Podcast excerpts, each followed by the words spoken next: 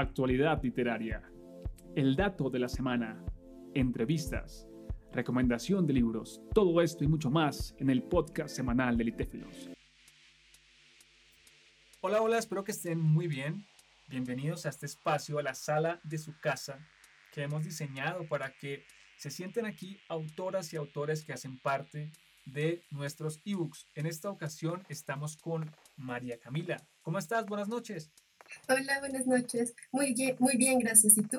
Muy bien acá. Contento de que nos acompañes, de que nos vayas a contar un poco sobre tu vida, sobre el proceso de acercarte a la literatura, a la escritura. Y para empezar, cuéntanos desde qué lugar del mundo. Bueno, yo soy de Colombia. Vivo en una ciudad cerca de Bogotá llamada Chía, que es la ciudad de la luna. Acá ya empezamos fuerte, ¿no? La ciudad de la luna, pues, mira, bueno, Chía. Conocida, sí. Si podíamos empezar un podcast de una forma poética, pues ya tú, María Camila, lo has iniciado. Entonces, Chía, nos cuentas, ¿has vivido ahí siempre o llegaste a ese lugar? ¿Cómo fue? La verdad, he vivido aproximadamente 16 años aquí. Aproximadamente, ok. Sí, pues la mayoría de mi vida he estado aquí. A mis inicios, o sea, en mi infancia viví en Bogotá, pero pues me mudé a Chía.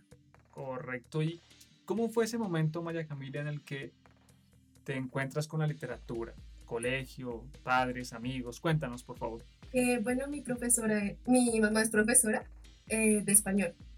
¡Wow! Y pues ella tiene muchos libros aquí en la casa, pero pues al inicio a mí no me interesaba realmente nada de este mundo por los libros que me hacían leer en el colegio, ya que no me sentía identificada y no me hacía sentir ninguna emoción.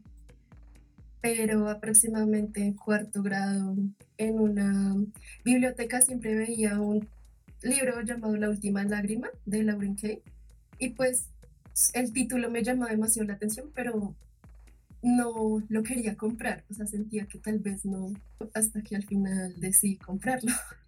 Ok, dime, cuéntanos por favor.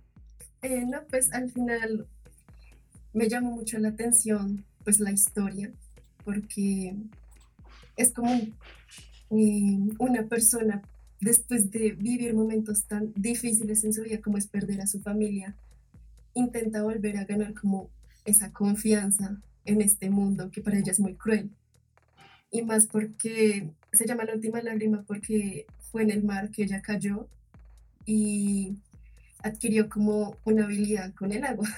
Entonces eso fue algo muy raro para mí, pensar en qué cosas así pudieran pasar, como esas cosas mágicas o místicas en el mundo, pero que a su vez se relacionan mucho con la vida real y esos procesos tan difíciles en la vida de diferentes personas. Entonces desde ahí empecé a leer más e incluso casi toda mi literatura era sobre cosas de multiversos, de misterio. Incluso hay un autor italiano llamado Leonardo Patrignani con su trilogía Multiverso que me encantó bastante.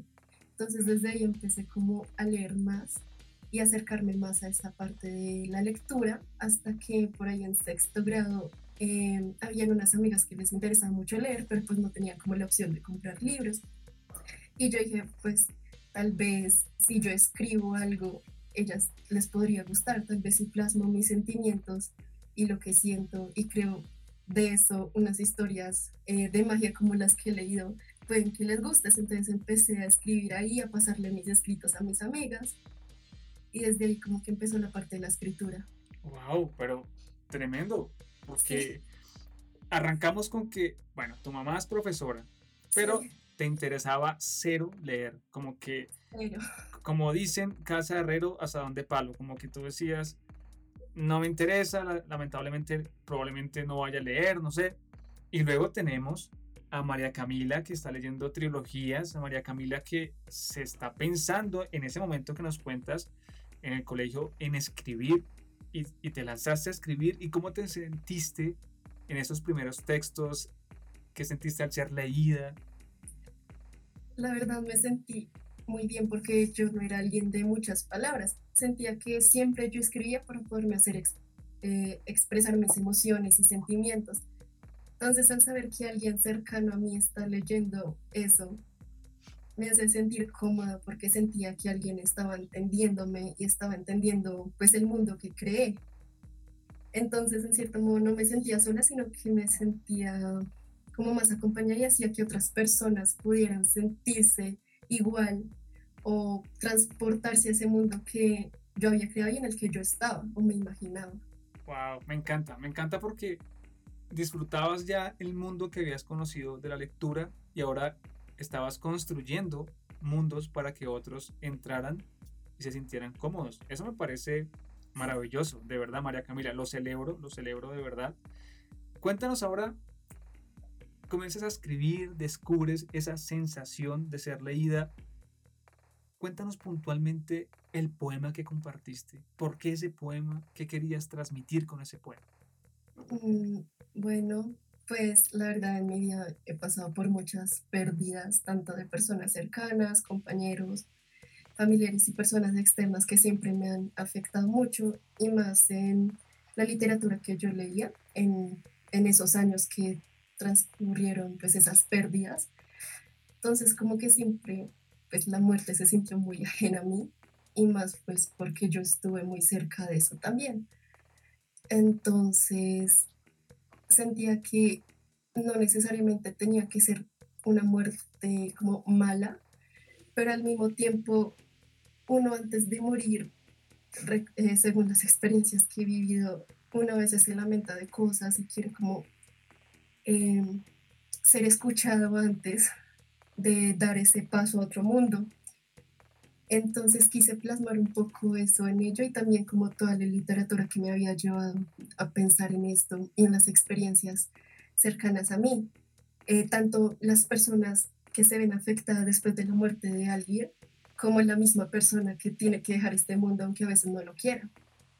Wow, qué fuerte porque miras la muerte desde otro lugar, que es la angustia de quien se sabe en despedida, de quien sí se sabe en conteo regresivo urgente, me voy a morir, y tú quisiste plasmar eso en el poema. Me parece muy bello y válido y necesario que se reconozca esa otra voz y esa otra persona que también está sufriendo antes de partir.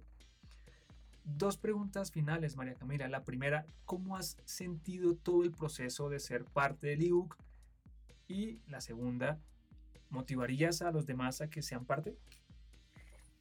Bueno, la experiencia ha sido muy grata, realmente no he tenido tantas experiencias así, solamente las del colegio en concursos pues, externos, pero siento que esta ha sido muy interesante. La conocí por Instagram, al inicio dudaba si participar porque sentía que tal vez la forma en que pensaba, en cómo mi poema iba a ser expresado, no iba a ser la adecuada. Pero pues me arriesgué y al final cuando fue seleccionado fue realmente una sorpresa para mí. Me sentí muy feliz, la verdad. Todo este proceso ha sido muy maravilloso. Siento que muchas personas a veces escriben y no quieren dar a conocer esas palabras, su historia en sí. Y es porque a veces tienen miedo de lo que pensarán, de que si realmente esos sentimientos que ellos sienten debería conocerlo a alguien más, pero realmente vale la pena, porque uno se siente bien consigo mismo, se siente liberado y siente que está también ayudando a que otras personas se reconozcan en sí mismo con su historia. Entonces siento que es algo que muchas personas deberían experimentar. María Camila, lo has dicho de una manera muy clara. Me honra que seas parte de este ebook y que te haya generado esa experiencia de alegría, de felicidad. Causar felicidad es algo que me agrada, y pensar que la causo a través de Litéfilos me alegra. Y gracias por haber participado de este podcast, y nos veremos y nos escucharemos en otros espacios, María Camila. Dale, muchísimas gracias a ustedes por esta oportunidad. Mucho gusto, que estés bien y arriba la ciudad de la luna. Hasta luego. Chao.